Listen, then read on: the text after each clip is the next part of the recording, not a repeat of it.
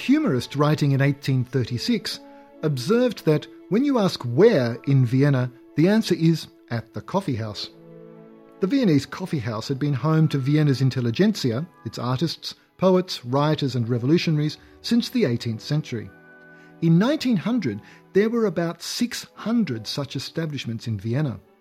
These were essentially masculine retreats which enabled the clientele to peruse in comfort the changing spectacle of the street, to read the latest news or journals from Europe, and to engage in conversational gossip. According to the poet Nikolaus Lenau, three things were essential to a fulfilled existence an aromatic mocha on the table, a pipe in one's mouth, and an idea in one's head. The names of Vienna's cafes are legendary. Griensteidl, Sperl, Zentral, each cafe had its group of devotees. Café Sperl was the preferred establishment of the avant garde Club of Seven, which included Klimt, Hoffmann, Moser, and Olbrich. It was at the tables of Café Sperl that the formation of the secession was plotted. There the group met, discussed the English journal The Studio, and were occasionally graced by the presence of their father figure, Otto Wagner.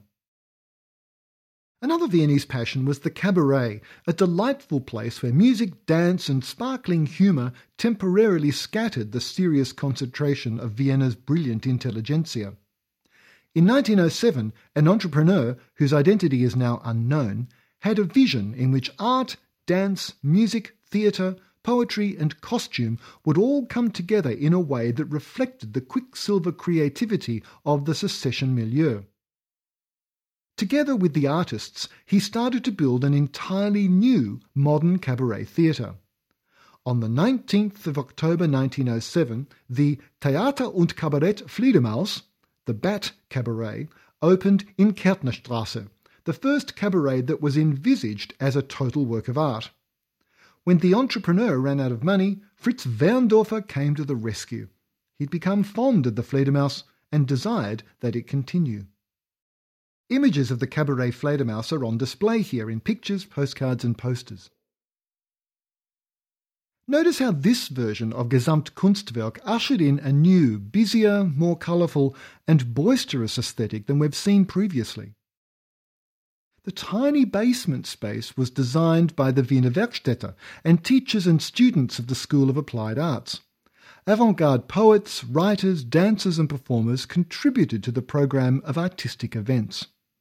These creative communities were also Cabaret Fledermaus's most loyal customers.